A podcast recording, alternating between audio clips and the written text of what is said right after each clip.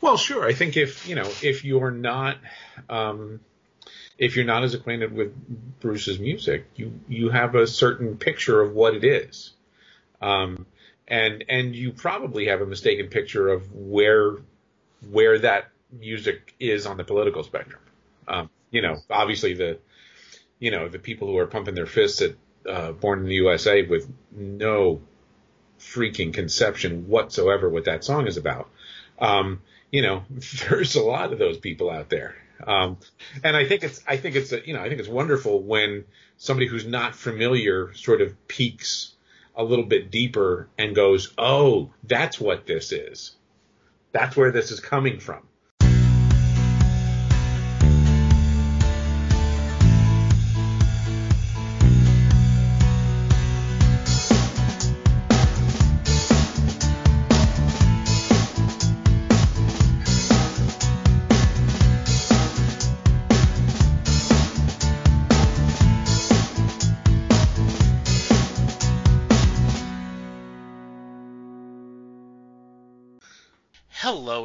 Everyone. Welcome to a new episode of Set Listing Bruce, your podcast all about Bruce Springsteen, his music, and mostly his fans.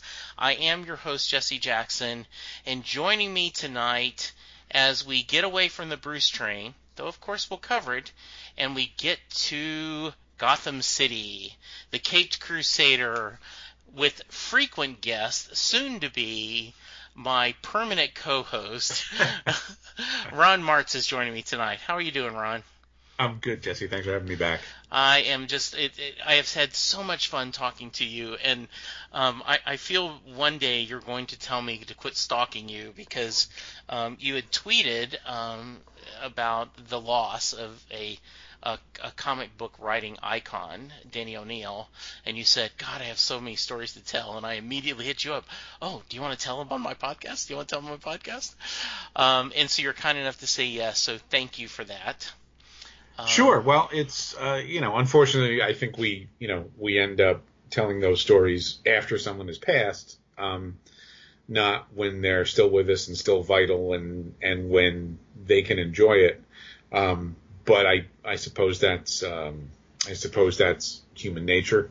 Um, but you know, I think because Denny was fairly private, um, the news of his his passing last week kind of blindsided everybody.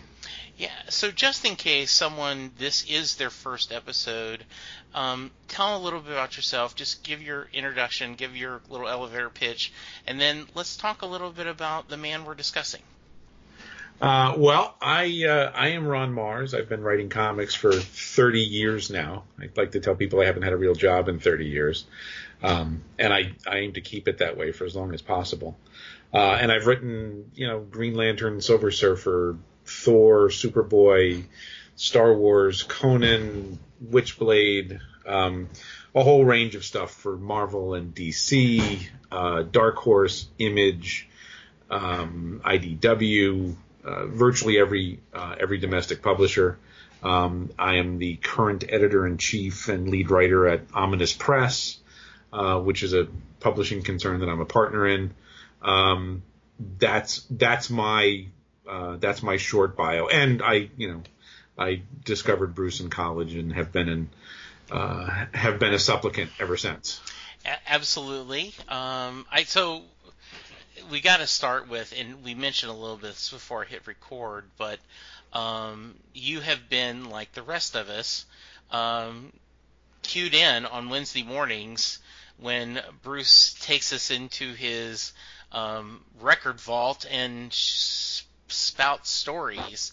Um, what is your thoughts about this this portrait of himself and his musical um, kind of his history and what his feelings are. What what have you been thinking about these shows?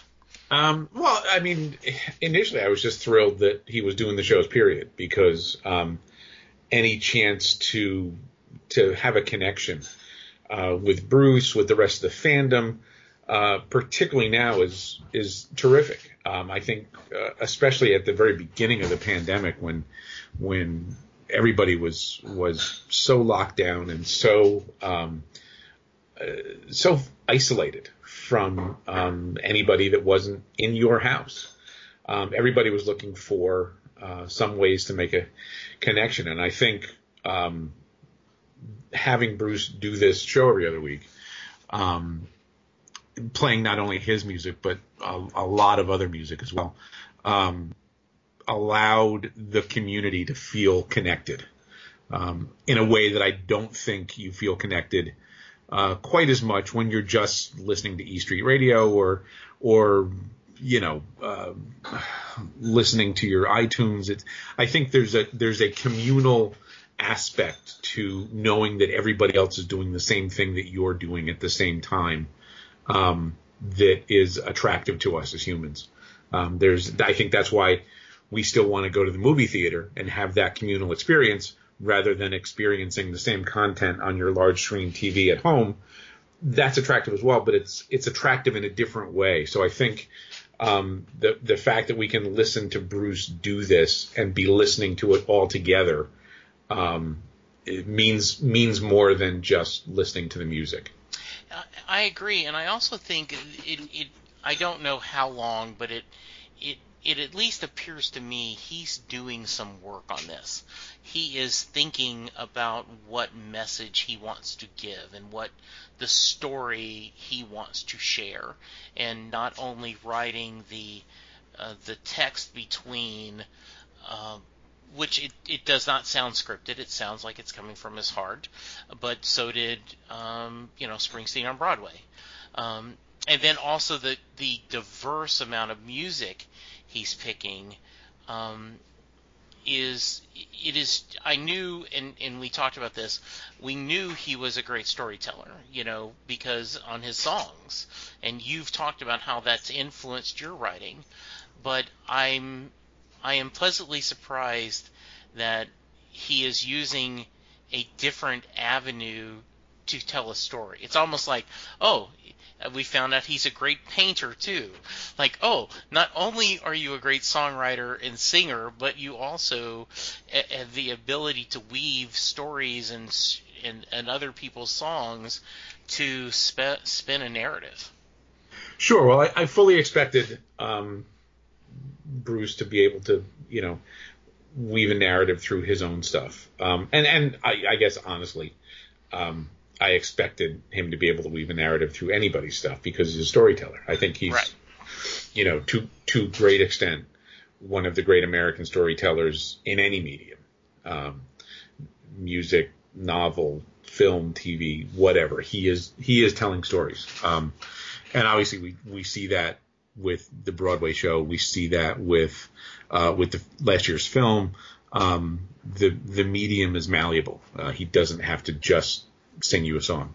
Um, but I think that you know it was a bit of a revelation the the breadth and depth of the music that he's playing um, every other Wednesday, and the way that he uses them to speak to uh, our current reality, uh, both um, both the pandemic and um, the Black Lives Matter uh, movement that has um, sort of dovetailed with with dealing with the pandemic, um, as if you know, as if this nation needed more to deal with on its plate at the same time, right? Yeah, um, exactly. Um, but uh, I, I, the last few shows I've found that he is moving gracefully between those two threads. Um, he is moving gracefully between two, frankly, American tragedies. Um, and and his certainly his music, you know, 41 shots obviously speaks to that that situation specifically. Um, and his music also speaks to the isolation that I think we're all feeling um, still, um, and the the sort of uncertainty and even fear that this whole thing is engendering. Um, so um, you you want the art that you consume to reflect your experiences, and this is a very immediate way that that's happening. You know, it's interesting, Ron. A um, couple points that um, last night, as we're recording this, I had a um, a, a, guest on that who was a huge Nirvana fan. Um, he talked about um, he grew up listening to Nirvana, uh, got him through his own heroin addiction, and he has now been clean, and he has gone into counseling and helping young people. And um, he's recently written kind of a horror substance abuse novel, and so we were talking about this, and and at the very end, he said, "Hey, do you mind if I ask you a question?" I go, "Of course not." He goes, "Do, do you know this song, 41 Shots American Skin?" And I said, "Yes." He says, "I had never heard it before, and I just recently someone played it for me, and I'm." I'm in awe of how powerful the song is. He says, I, I don't really have a question about it. I just wanted to know, you know, are you aware of it? And so we spent a few minutes talking about that. And, um, you know, as Springsteen fans, of course we're aware of that song and we're aware of um, the the power of it. Um, and it was just kind of interesting to hear someone from outside the fold just recently finding that song. Well, sure. I think if you know if you're not um, if you're not as acquainted with Bruce's music, you you have a certain picture of what it is, um, and and you probably have a mistaken picture of where where that music is on the political spectrum. Yes. Um, you know, obviously the you know the people who are pumping their fists at uh, Born in the USA with no freaking conception whatsoever what that song is about. Um, you know, there's a lot of those people out there. Um, and I think it's, I think it's, a, you know, I think it's wonderful when somebody who's not familiar sort of peeks a little bit deeper and goes, oh, that's what this is. Yeah. That's where this is coming from. I did. And, you know, I, um, some of my fellow fans, uh, and I'm sure you saw too, that when the first people were starting to protest about let us out of our social isolation and we shouldn't have to wear masks and they were marching to Born in the USA and we're like you just are missing the point of that song totally. yeah, so so so shocker people who refuse to wear masks aren't that bright. Yes, exactly. Uh, and we heard um, uh, Bruce tell uh, the our president our commander in chief like put on an effing mask and uh, I, I think that was genius and wonderful and um, yeah obviously I, I listened to that live the other morning and thought yeah. well that'll that'll make some news and and good for him uh, you know uh, look somebody somebody needs to say it as bluntly as that um, we have a we have a toddler in the White House um, and his decisions and his lack of um, his lack of interest in dealing with this is literally getting people killed. Um, yes. Um, the I was just listening to Penn podcast, and he was saying that no matter whatever president, pick whoever you want, no matter what side of the aisle you're on, that if this had been happening and anyone else had been in the White House, there would have been a steady we need to take care of this. We need to do these smart things. And there would have been a nation, a national address about, you know, we need to be smart. And we need to take care of ourselves. And instead, um, you know, we're getting this. Um, and today it broke that um, Adam Aron, the A- AMC Theater CEO, well, I'm not going to require people to wear masks because I don't want to be drawn into political controversy. Th- this isn't a political controversy. It's it's uh, well, I'm not going to make my employees wash their hands after they go to the bathroom. It, I mean, it's that simple. Yeah, this this isn't political. This is you know, look, CDC says wear a mask, and and frankly, even if we weren't sure that wearing a mask helped, wear the damn mask anyway.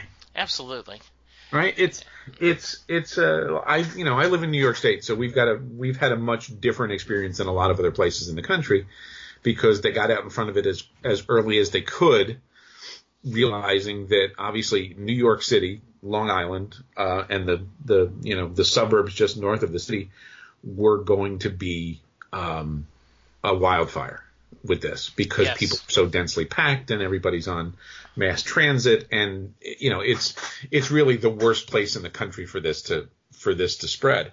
Um, so we've been dealing with this for a long time and taking it seriously for a very long time. Um, whereas, you know, and and it, from all indications, the pandemic arrived via you know flights from Europe where it was already spreading into JFK and and into Newark Airport, which are two big, huge international hubs. Um, you know, it's it's it's like trying to find a leak in your pipes. It just Yeah. it's just going to go everywhere. So um, so obviously my experience with this is is much different um, because it was very real, very quick here. Yes. Uh, it was it was um, I mean I the the spring here was just a, a really odd time. There was nowhere to go. There was nothing to do, and and in my day to day life it wasn't terribly different because um, you know I I sit in a room by myself and make up things uh, Right.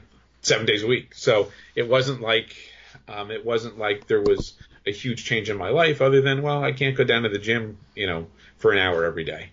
Um, beyond that, things didn't really change that much. Um, But for a lot of people, obviously, it was a very, you know, it was a very, very abrupt change to how they were living their lives. And I don't think that abrupt change um, spread to the rest of the country very quickly. Yeah, I think so. We talked a little bit. uh, You know, I live in Texas. Uh, we've opened up. I've been back in the office now for three weeks. We are trying to be very um, safe about it. My office manager um, has a thermometer, you know, one of those laser lights that, you know, you from a distance she shines a little red beam on and checks our temperature, and everyone's temperature is checked. Uh, we we're lucky enough we have a huge uh, space, and so um, even though it's a contact center, uh, we have you know three or four desk cubicles separating everyone. Um, you know we're um, still doing teleconferencing, and if we are in a conference room, uh, you know we're sitting three or four chairs between us to try to be as smart as we can. Yeah, you just, you know, you look, we got caught with our pants down, Yes. obviously. Um, we didn't do the things that we should have done in January and February that would have mitigated at least some of this and made um, made this much, you know, uh, much less unpleasant than it is. Um, but those are the cards we were dealt. So you know, so I think at this point, what you do is is adjust. Look, I mean, I I'm used to traveling to conventions and and being able to be in different cities and meet different people and you know go um, go to international locations. Uh, you know, I miss all of that terribly. Yeah. But that's just the way it is.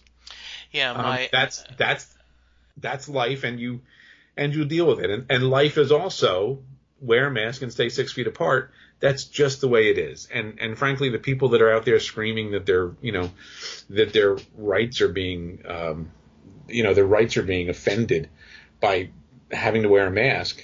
Um, God, just you know, don't be a baby. exactly, you know, Do it, do it for you know, do it for you know Uncle Charlie who's eighty yes. and maybe it maybe maybe you're not going to get a bad dose, but maybe it's going to kill him. And, Um, and so well said, so well said. Um, so yes, I, I, I am. It has now become kind of a highlight every couple weeks. Um, you know, it sounded like he was going to do something a little lighter this week and decided not to. So I think we have, um, you know, a. It depends on his mood, but there is the chance he could do a more summer themed and exploring. Um, it is it it has just been interesting to hear him talk about him missing baseball and and how his you know his children aren't coming to see him because they don't want to kill him and Patti. And um, did you happen to watch uh, the Dropkick Murphys and him perform at least a couple of songs? Yeah, yeah, I watched, you know, I watched a bit of that too, and and look, it's a very odd, it's an odd thing, right? It was Um, odd. Bruce is performing with them, but you know, he's he's like 800 miles away or whatever, and and you know, and none of us are used to seeing Fenway Park empty. Um, yes.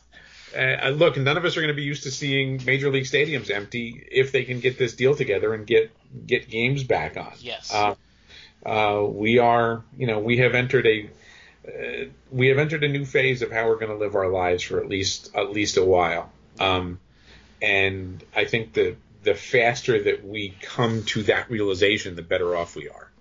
I um, think you're well said. I, I look forward to, um, you know, as we continue, I hope everyone is as safe as possible, as wise as possible, and those of them that are showing their behinds, eh, you know, I hope someone is able to at least symbolically, you know, slap them across the head and go, look, jackass, you know, this is this is for everyone's good. Yeah, and and as you know, as I said before you hit record, it, it's not like there's very much being asked of us. You know, exactly. stay home, stay six feet apart, and put on a mask if you go out in public. Yeah. I mean, this this is this is not like uh, there are food shortages or or we all got to cut off our left pinky to you know yeah. to uh, to to appease our samurai lord. Um, this is this is not a big deal. This is this is the the bare minimum that we can sort of you know pull ourselves up by our bootstraps and and do together. But I think we live in such a a divisive time where everybody yes. gets to kind of pick their own reality um, that we can't even agree on the fact that um, hey maybe if I wear a mask I keep you safe and you wear a mask and you keep me safe and we're all better off for it. Eh, well said, well said, sir. All right, so um, thank you for that. Um, I did want. We are here to talk about. So I, I pulled this uh, from Wikipedia because you know it's never wrong.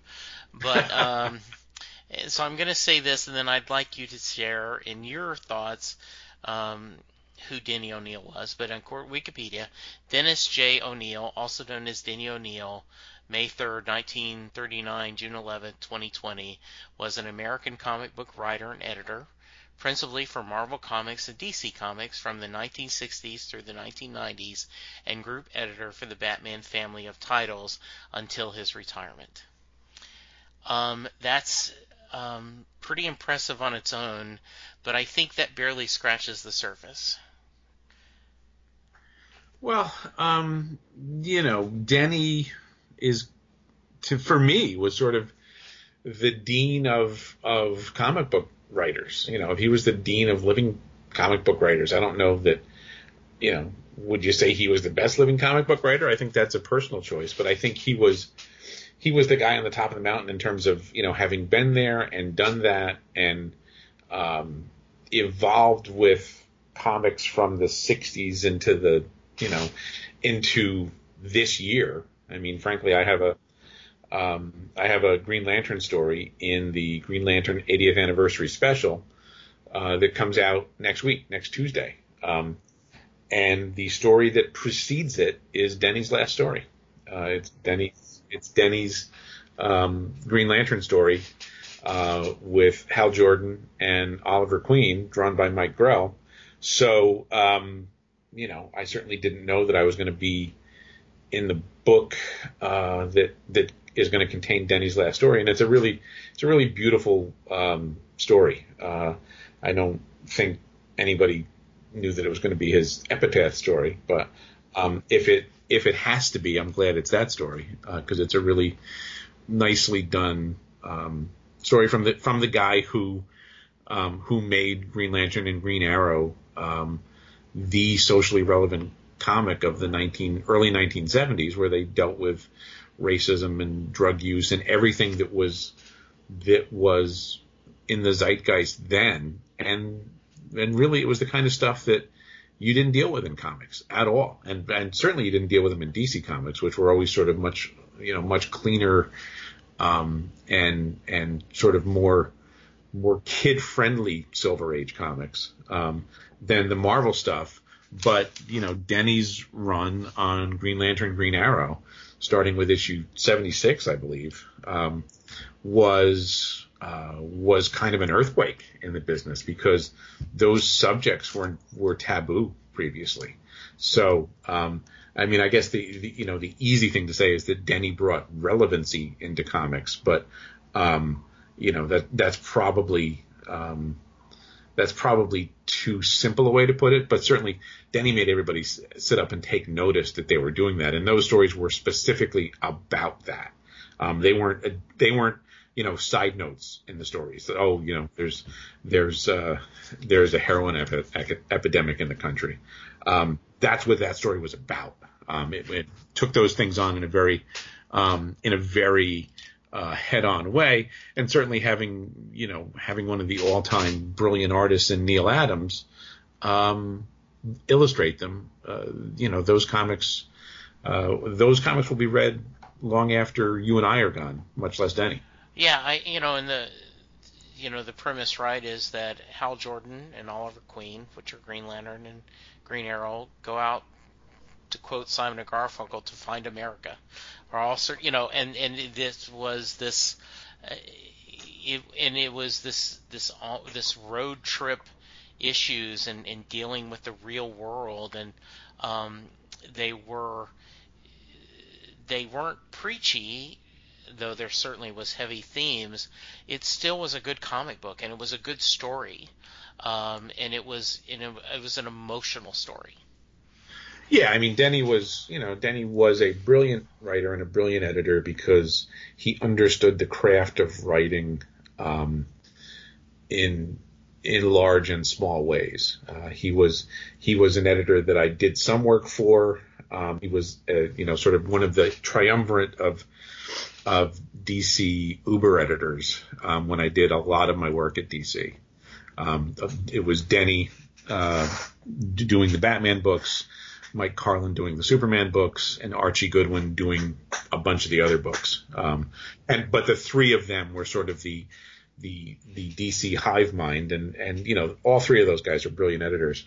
Um, and now, you know, sadly, two out of the three are gone. Archie died a number of years ago from from cancer. Um, but um, yeah, Denny was, you know, my interactions with Denny were um, were always, you know, always pleasant because he didn't seem to know he was Denny O'Neil. He was just, you know, he treated you as an equal and he treated you as another creator and another craftsman. Um, and you know, any any time I, you know, I had reason to interact professionally with Denny, um, he just treated me like I was walking on the same plane as he was, even though very few of us ever walked on the same plane as as Denny.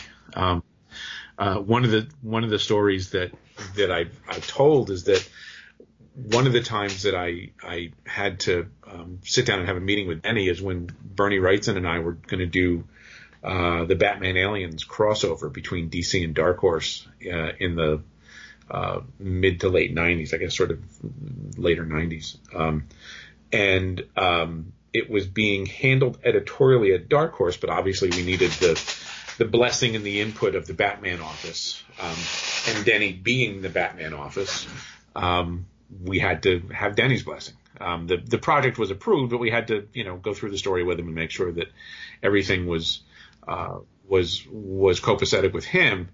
And so, um, you know, Bernie and I both lived in upstate New York at the time. So, um, I believe Bernie drove in that day. So we hopped in the car and drove into New York and, and went up to the DC offices. Um, met, met up with Denny and he said, let's go to lunch. And whenever Denny said go to lunch, um, that meant going to Denny's favorite Indian restaurant, um, which was totally cool with me because I love Indian food. Uh, so we so we went to this Indian restaurant. We got there a little later in the afternoon, and um, so it was fairly deserted. And we sat at a we sat at a round table and just you know, frankly, just kind of shot the shit for an hour or two, and didn't really talk about the story to great extent. And I started to get nervous, and I'm thinking, man, is he is he you know is he just working up the working up the nerve to say, you know, this thing's not going to work out. You're both fired. Um, so the, the so the whole meal goes on, and we have you know we have dessert and uh, Indian tea, and finally when the bill comes, and Denny takes the bill because he's you know he's putting it on DC's account. He goes, oh yeah, I guess I guess we got to talk about this Batman Aliens project. Um, yeah, you guys know what you're doing, so I guess go have fun. Oh, that's that's great. Uh, so obviously there's a, you know there's a there's a sigh of relief that comes with that, right. because oh okay our you know our project's our project's safe and we we can do what we need to do, but also just the fact that that the Denny O'Neil is kind of like ah you're fine you're you know you you you've passed the test you've passed muster um, that's that's kind of a big deal thing. Uh, and you you know you want to play it off as as oh this is you know this is this is just us cool comics professionals hanging out together. But um, you know Denny's opinion obviously carried quite a bit of weight. Uh, uh, and if you as a writer uh, in particular sort of got Denny's stamp of approval, um, it meant something.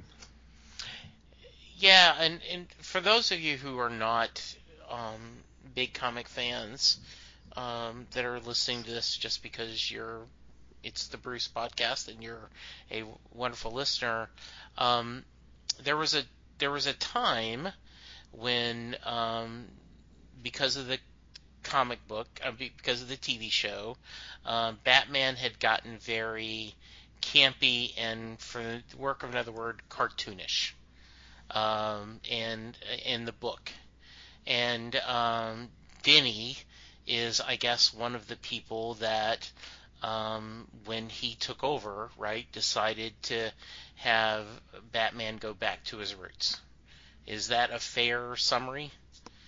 Um, yeah. Well, you know, Batman is certainly um, one of the most malleable characters in comics, um, and even Superman to great extent is that these are characters who are literary icons now. Um, yes. They're not just comic book characters, and they've and they've been through so many iterations over the last 80 years um, that it's um, it's really kind of uh, um, there's a flexibility to the character. So you know, Batman, when initially introduced in 1939, you know, had a had a gun and was you know and was knocking off bad guys because they needed killing.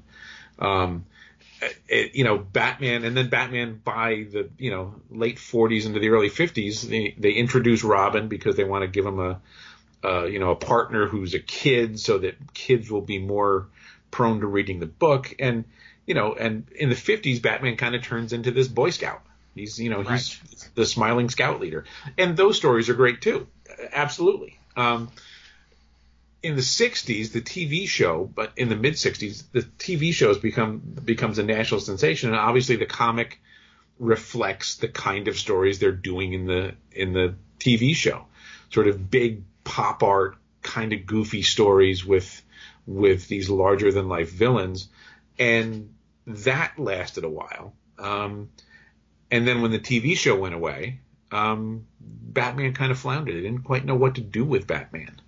Um, and in the 70s, in the early 70s, is when Denny came in uh, as the writer with Neal Adams as the artist and turned Batman back into the Dark Knight, turned him back into um, this uh, sort of kind of grim avenger um, of uh, uh of the night, and um, really sort of paved the way for the for the Batman that that we know, the Batman, you know, in the first Tim Burton movie, um, all of that stuff you can trace back to Denny and Neal doing their almost gothic version of Batman.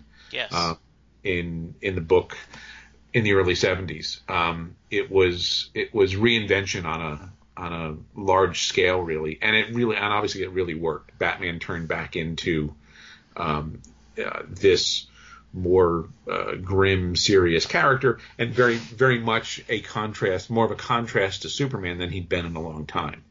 Um, and I think without those 1970s comics that Denny wrote, you would have never had Dark Knight Returns and Batman Year One by Frank Miller in the 80s, which really kind of paved the way for um, for the public to understand Batman as this um, as this darker, more serious character rather than the campy Adam yes. West version from the TV series, which is which is also a great version. I mean, I, I grew up watching reruns of that show and and love it dearly and still love it dearly.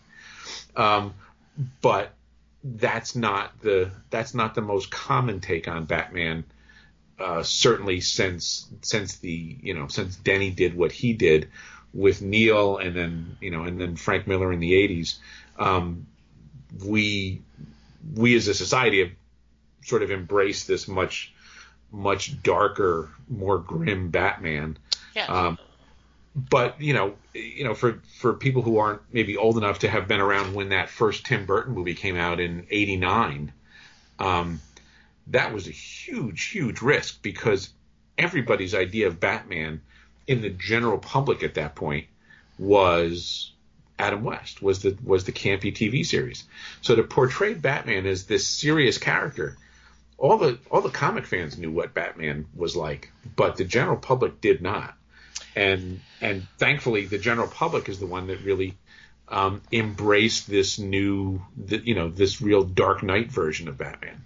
Yeah, I, I remember that. I was um, I I was like 29, I guess in June of '89. I would have turned 30. Um, I was working in a new job at the time. It was um, I was doing customer service work, and we were really busy. So we were working. It, they had unlimited overtime. So like I would come and work at nine in the morning and work till you know 11 at night. And um, I told them, well, and my normal shift was three in the afternoon till eleven at night. And I said, now, you know, when Batman comes out, I'm not coming in early. I've got to go see that. And I remember all the hype about uh, Beetlejuice as Batman. Oh my God, well, how is this going to work? And um, the the the joy of seeing how good that movie was um, and how they took this so seriously. And I'm like you. I I I um, I, I regret strongly that I, I only met Adam West once. Um, he was at a smaller comic book show um, in Dallas, and I got to spend a few minutes talking to him. Um, and he was he was charming and he was just he was Adam West. And it was like this there's Batman. He's right there. Um, and I still love that TV show. Um, but it, there was something about oh my god this is a serious movie. Um, and you know now that it's gone even further with Nolan and and and all the other the way that they've taken the character um, well yeah I mean in in an odd way I think I think um, Batman has become you know the American James Bond. Uh, there's yes. there, we're going to have Batman movies every you know th- three, four, five years for the rest of our lives, um, just like we're going to have James Bond movies for the rest of our lives every you know every three, four, five years. And the and the tie there is that I guess at one point Adam West was considered for the uh, the James Bond role after Connery left. How interesting.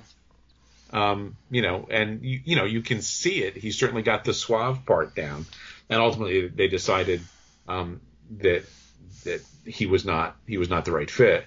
Um, and I I would assume at that at that juncture is when uh, George Lazenby got um, got the role for On Her Majesty's Secret Service. Um, but you know, there's a there's a weird you know James Bond Batman uh, uh, crossover in the Venn diagram right there. And if I remember correct, I'm looking up in IMDb right now. Um, was it Hooper with Burt Reynolds playing the stuntman, and I believe Adam West played the lead. Uh, he was the star that Burt Reynolds was doing stunt doubles for. Um, I, yes, I just checked that. So, and he was playing kind of that a James Bond type character, whatever the movie in the movie was about. So yes, absolutely. Do um, I we t- I talked a little bit. I just ended up um, taking time to watch Batman and Bill, the documentary all about Bill Finger, and fascinating story uh, from my perspective as a casual fan, because um, I did not know a lot of this, and and um, the whole search for justice. I do know personally, like Mark Evanier has always talked about. There's the the the Bill Finger Award that's given out at Comic Con, so I was kind of familiar with it. The documentary filled it up more.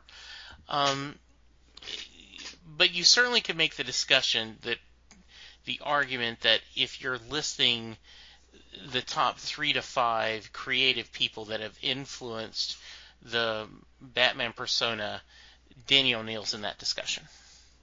Oh yeah, he's absolutely in the in the top five. I think you you know you have to um, you have to you have to include Bob Kane. Um, obviously, there's a lot of baggage that comes with that. Uh, but you know, Bob Kane was one of the creators. Bill Finger was the other one.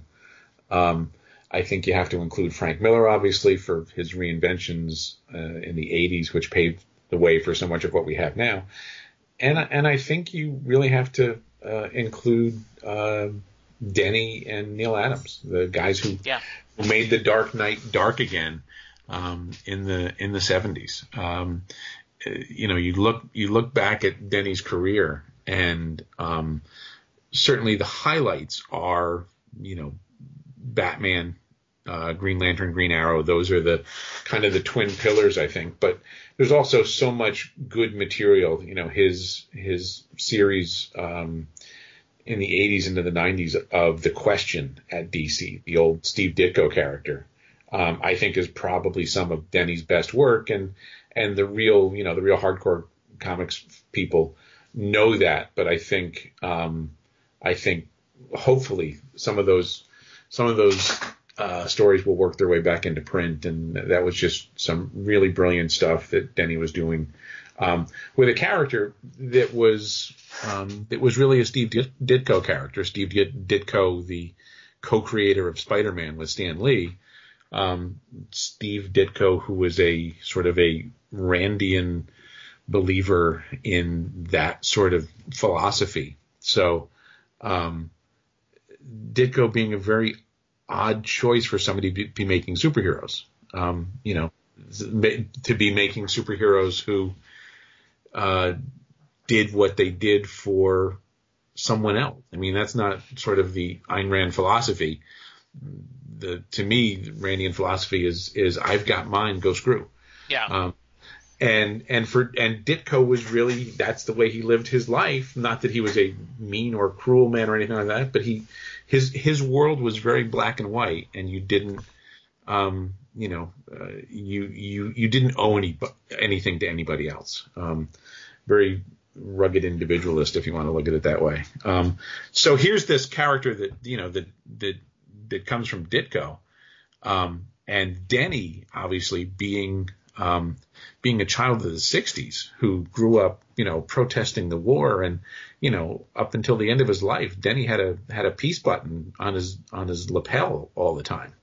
Um, he he believed that he you know he talked that talk and walked that walk uh, in his professional and personal life.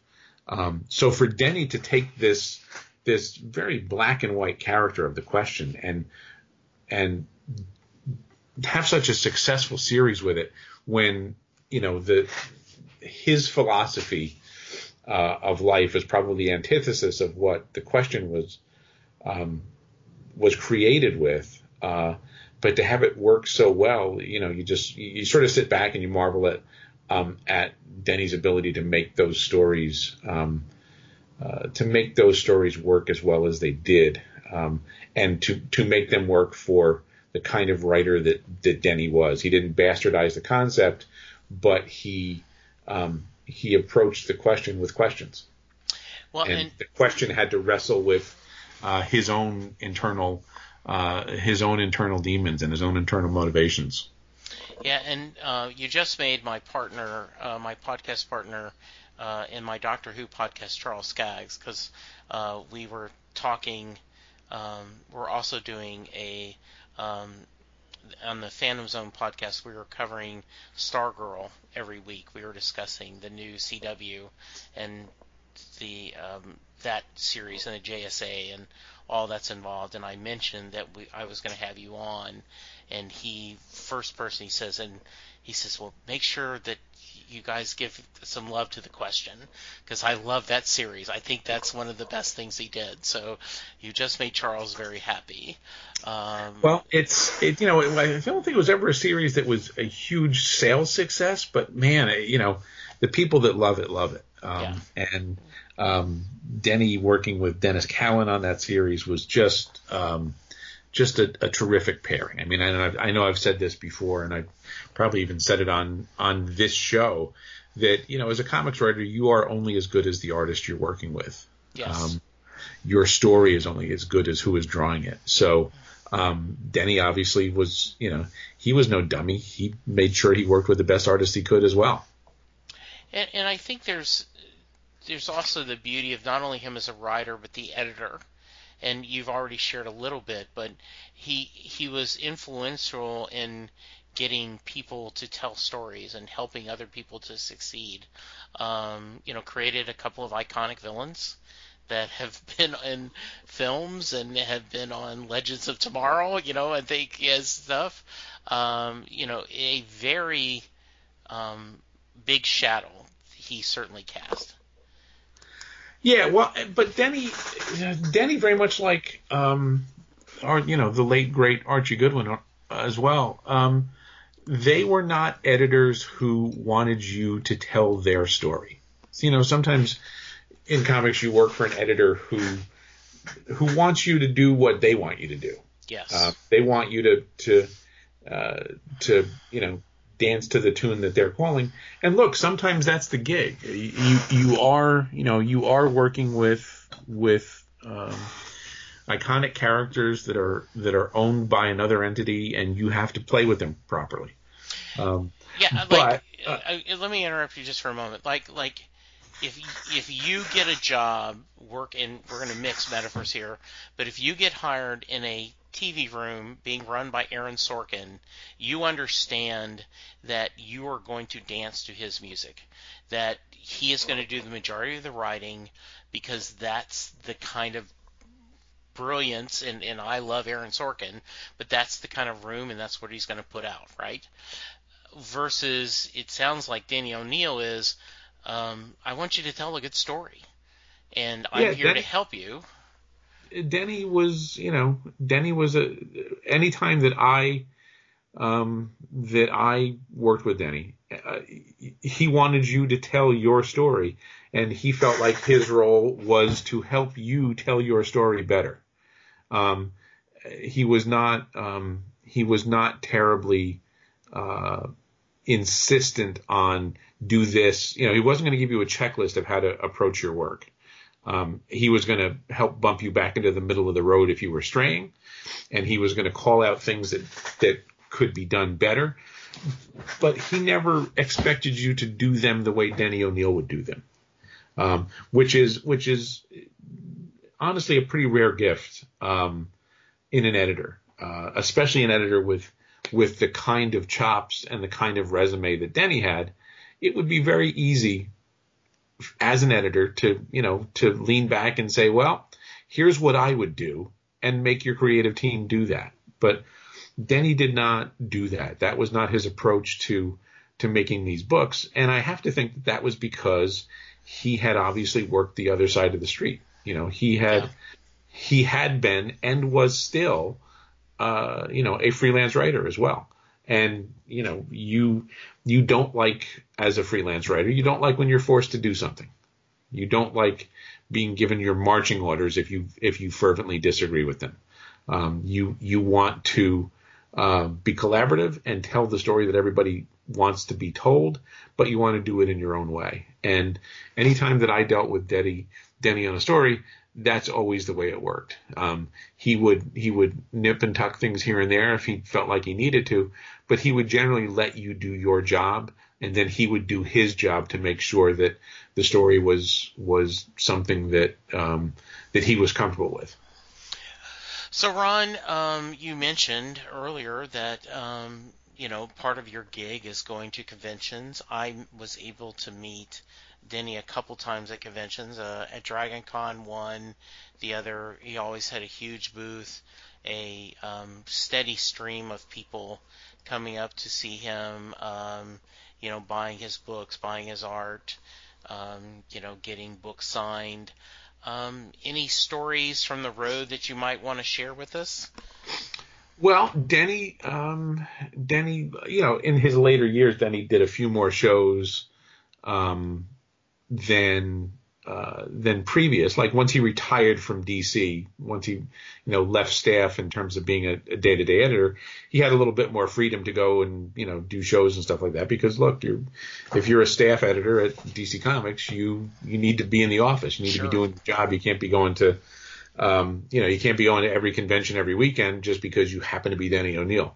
Um, and I, certainly in you know in the 80s and 90s there were less conventions to go to um, so I would, you know, I would run into Denny at conventions. Uh, I remember one South Carolina con. We, you know, we both kind of, we both got off the, you know, we we were on the same plane. Um, I think we had, you know, we had quite a connection uh, together somewhere, and you know, we ended up getting off the same plane and going to the baggage claim, um, independent of knowing each other, was on the plane and then you know we end up at baggage claim standing there next to each other and we just look at each other and go, oh, you're here. um, I think, but I think you know the story that I will remember Denny best for is that um, one of the last conventions he did, I think, uh, was right here in Albany, New York, and um, he took the train up. Uh, he took the train up from um, downstate, and you know Albany is my is my is the closest city to me. It's not my hometown, but it's the closest town to where I live now. And um, so, you know, it was a, I think it was a three day show, or you know, ultimately it's a two and a half day show because the show starts four o'clock Friday afternoon or whatever. Um, and you know, Denny was there, and you know, I was there, and Carl Potts was there with him to kind of help him get set up. And um, it was not a terribly busy show. It, you know, it was fine but we had time to chat, which is always nice. Uh, if if a you know if a show is really busy and you've got a line in front of you all the time, that's great, but it it certainly lessens the the social aspect of you know who's at the table to either side of you and you can kind of catch up because conventions tend to be you know tend to be like uh, like old home week uh, to a to a certain extent because sure. you you see people that you only see at conventions um, so this this convention in the spring of last year, um, uh, I was fortunate enough to be a guest at with Denny, and we you know we kind of got to to chat quite a bit, and um, and one thing in particular, we, we we ended up talking about when they offered me the the monthly writing duties on Green Lantern, and when I wrote Green Lantern, my marching orders um, when I took over the book were to um, get rid of Hal Jordan as the main character and create a new Green Lantern. Um, and that storyline ended up becoming called Emerald Twilight and was and was somewhat infamous at the time. Um, and there was a lot of a lot of controversy over it, and ultimately, I think we you know we we were successful in introducing a new Green Lantern who is still in the DC universe and uh, had a had a good run for quite a few years as the as the lead character in the book. Um, one of the editors who was in the room when I got a phone call one night to uh, offer me the book was Denny O'Neil, and it was it was Denny, it was Archie Goodwin, it was Mike Carlin, it was the Green Lantern editor Kevin Dooley, and it was Paul Levitz, the publisher. Wow. Um, it doesn't it doesn't get any you know in terms of the people in the room to uh, talk to you about your work. It doesn't get any bigger than that. Yeah. So when I got on the phone and they introduced who was on the phone, I really thought because I didn't know this call was coming. This was not like a you know uh, this was not something that had had been set up.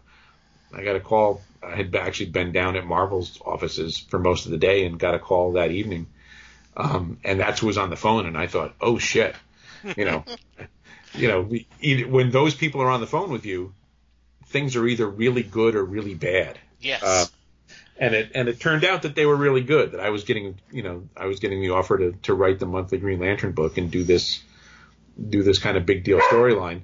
And and ultimately, um, uh, Archie actually did most of the talking because Archie was the nicest man in the world, and he was the one who explained things the best. Um, but you know, but knowing that that Denny was in, on the call, and Denny being frankly the most famous Green Lantern writer ever, um, and and really the guy who is most associated with Hal Jordan.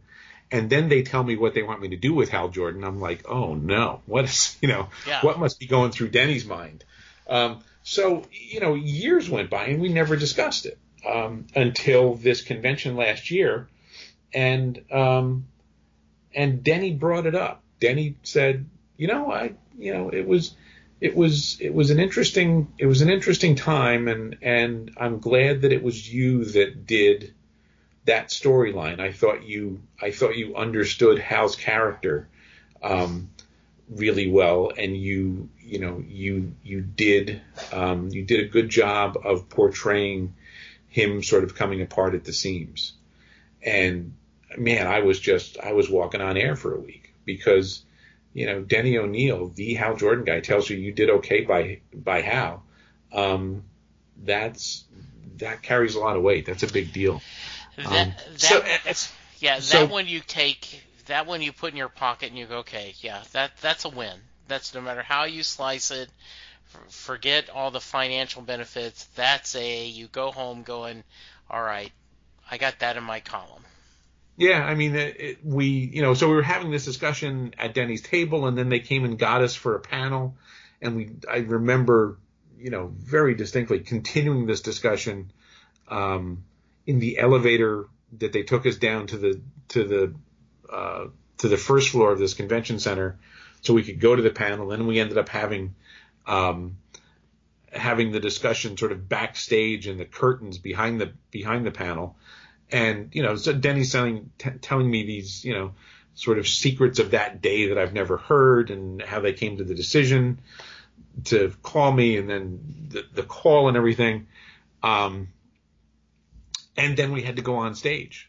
Like then the, the panel went off, and we, you know, we got introduced one by one, and I'm thinking, I don't want to go on stage and do a panel. I just want to sit here and have Denny, you know, Denny talk to me yes. but uh, but we had to go you know we had to go do this hour and a half panel and um, and then I think you know we ended up uh, it was sort of towards the end of the show and uh, we just went back to our tables and packed up and left for the day but man it, it's it's uh, I, I'm so glad that I had that chance to sort of spend some real real quality time with Denny because you don't often get a chance to do that uh, particularly at a show or even if you're you know having a meeting uh, when Denny was on staff. There's there's always something else going on. So um, to have that opportunity to um, kind of just sit there and, and bask in Denny's glow for a while um, is is a very special memory for me. That I like that. That's that's a great story, and and I can imagine. Um, you know, we just talked about at the very beginning of this that unfortunately you don't you don't have the chance to tell often the stories. Um, you know, I, I kind of and to bring it back to Bruce, right? Um, my son had never watched Bruce on Broadway, and this past weekend we were going through it, and um, we got to the Wish, and he said, "How have I never heard this song? This is one of the greatest songs ever." And um, and and I was thinking of like uh, all the things and the stories that that guitar brought us, right? And um, I guess the same way, all the stories, the things that you're writing has brought to you, um, and he's got to be at least.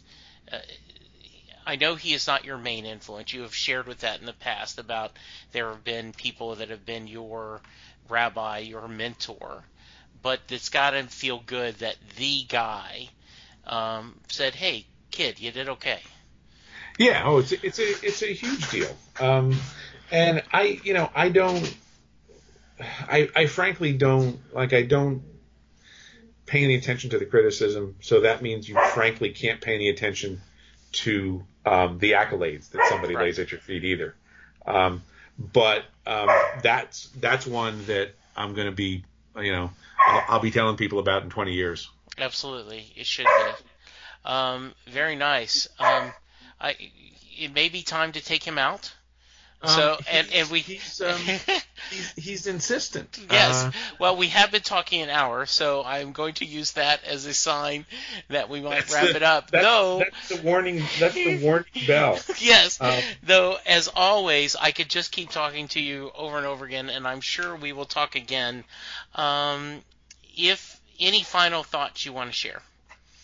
Um, just that I would, uh, you know, since we um, since we got together to to talk about uh, Denny on this one, I would um, I would urge people who um, maybe aren't familiar with his stuff um, to go read some of that some of that Green Lantern, Green Arrow. Uh, I know they've made some of those issues available for free Yes, I saw on that. the DC Comics site.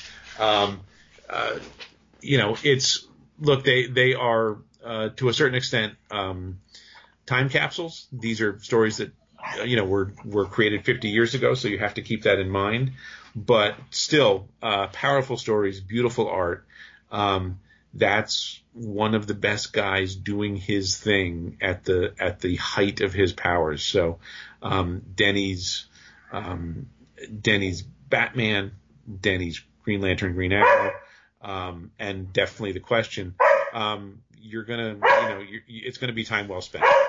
Very nice. Uh, and how about yourself? What are you working on, and how can someone reach you if they want to? Um, uh, my website is ronmarz.com. Needs to be uh, needs to be updated. Twitter is at Ron Marz, um, and there's a bunch of stuff coming out in the next few months that I can't talk about yet. So you'll, you'll ultimately you'll have to have me back, and then I can announce all this stuff. That sounds great. That sounds absolutely wonderful.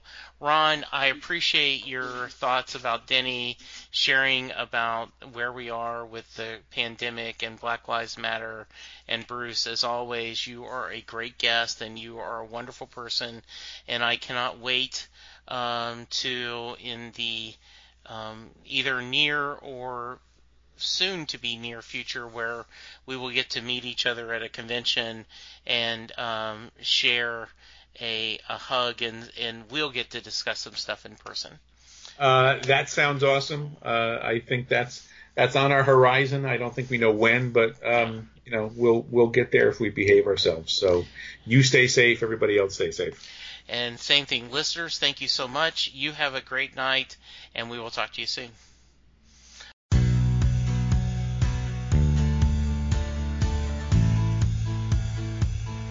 You just heard the fun talking, hard rocking, music loving, album ranking, fan thinking, joy spreading, lyric reading, story sharing podcast that is the one, the only, Set Listening Bruce. Set Listening Bruce is part of the Southgate Media podcast group. The theme for Set Listening Bruce was written by David Rosen, used by permission. It's NFL draft season, and that means it's time to start thinking about fantasy football. FantasyPoints.com features industry leading experts and prognosticators using proprietary hand charted data to help you score more fantasy points. FantasyPoints.com is the place to go for whatever kind of fantasy football you play. Whether you play fantasy football, daily fantasy sports, or do a little bit of everything, Fantasy Points has the meticulously researched content to guide you to victory. And why wait for the fall? Fantasy Points also covers the new spring football league, the UFL. Join the guru, John Hansen, Scott Barrett, Joe Dolan, and other massive names in the fantasy football universe with an exclusive offer. Use code Pantheon for 15% off any fantasy points package, including the all in package, with access to every article, tool, and data nugget that Fantasy Points has to offer. That's fantasypoints.com and code Pantheon for 15% off at Fantasy Points. Fantasypoints.com, code Pantheon. Score more fantasy points.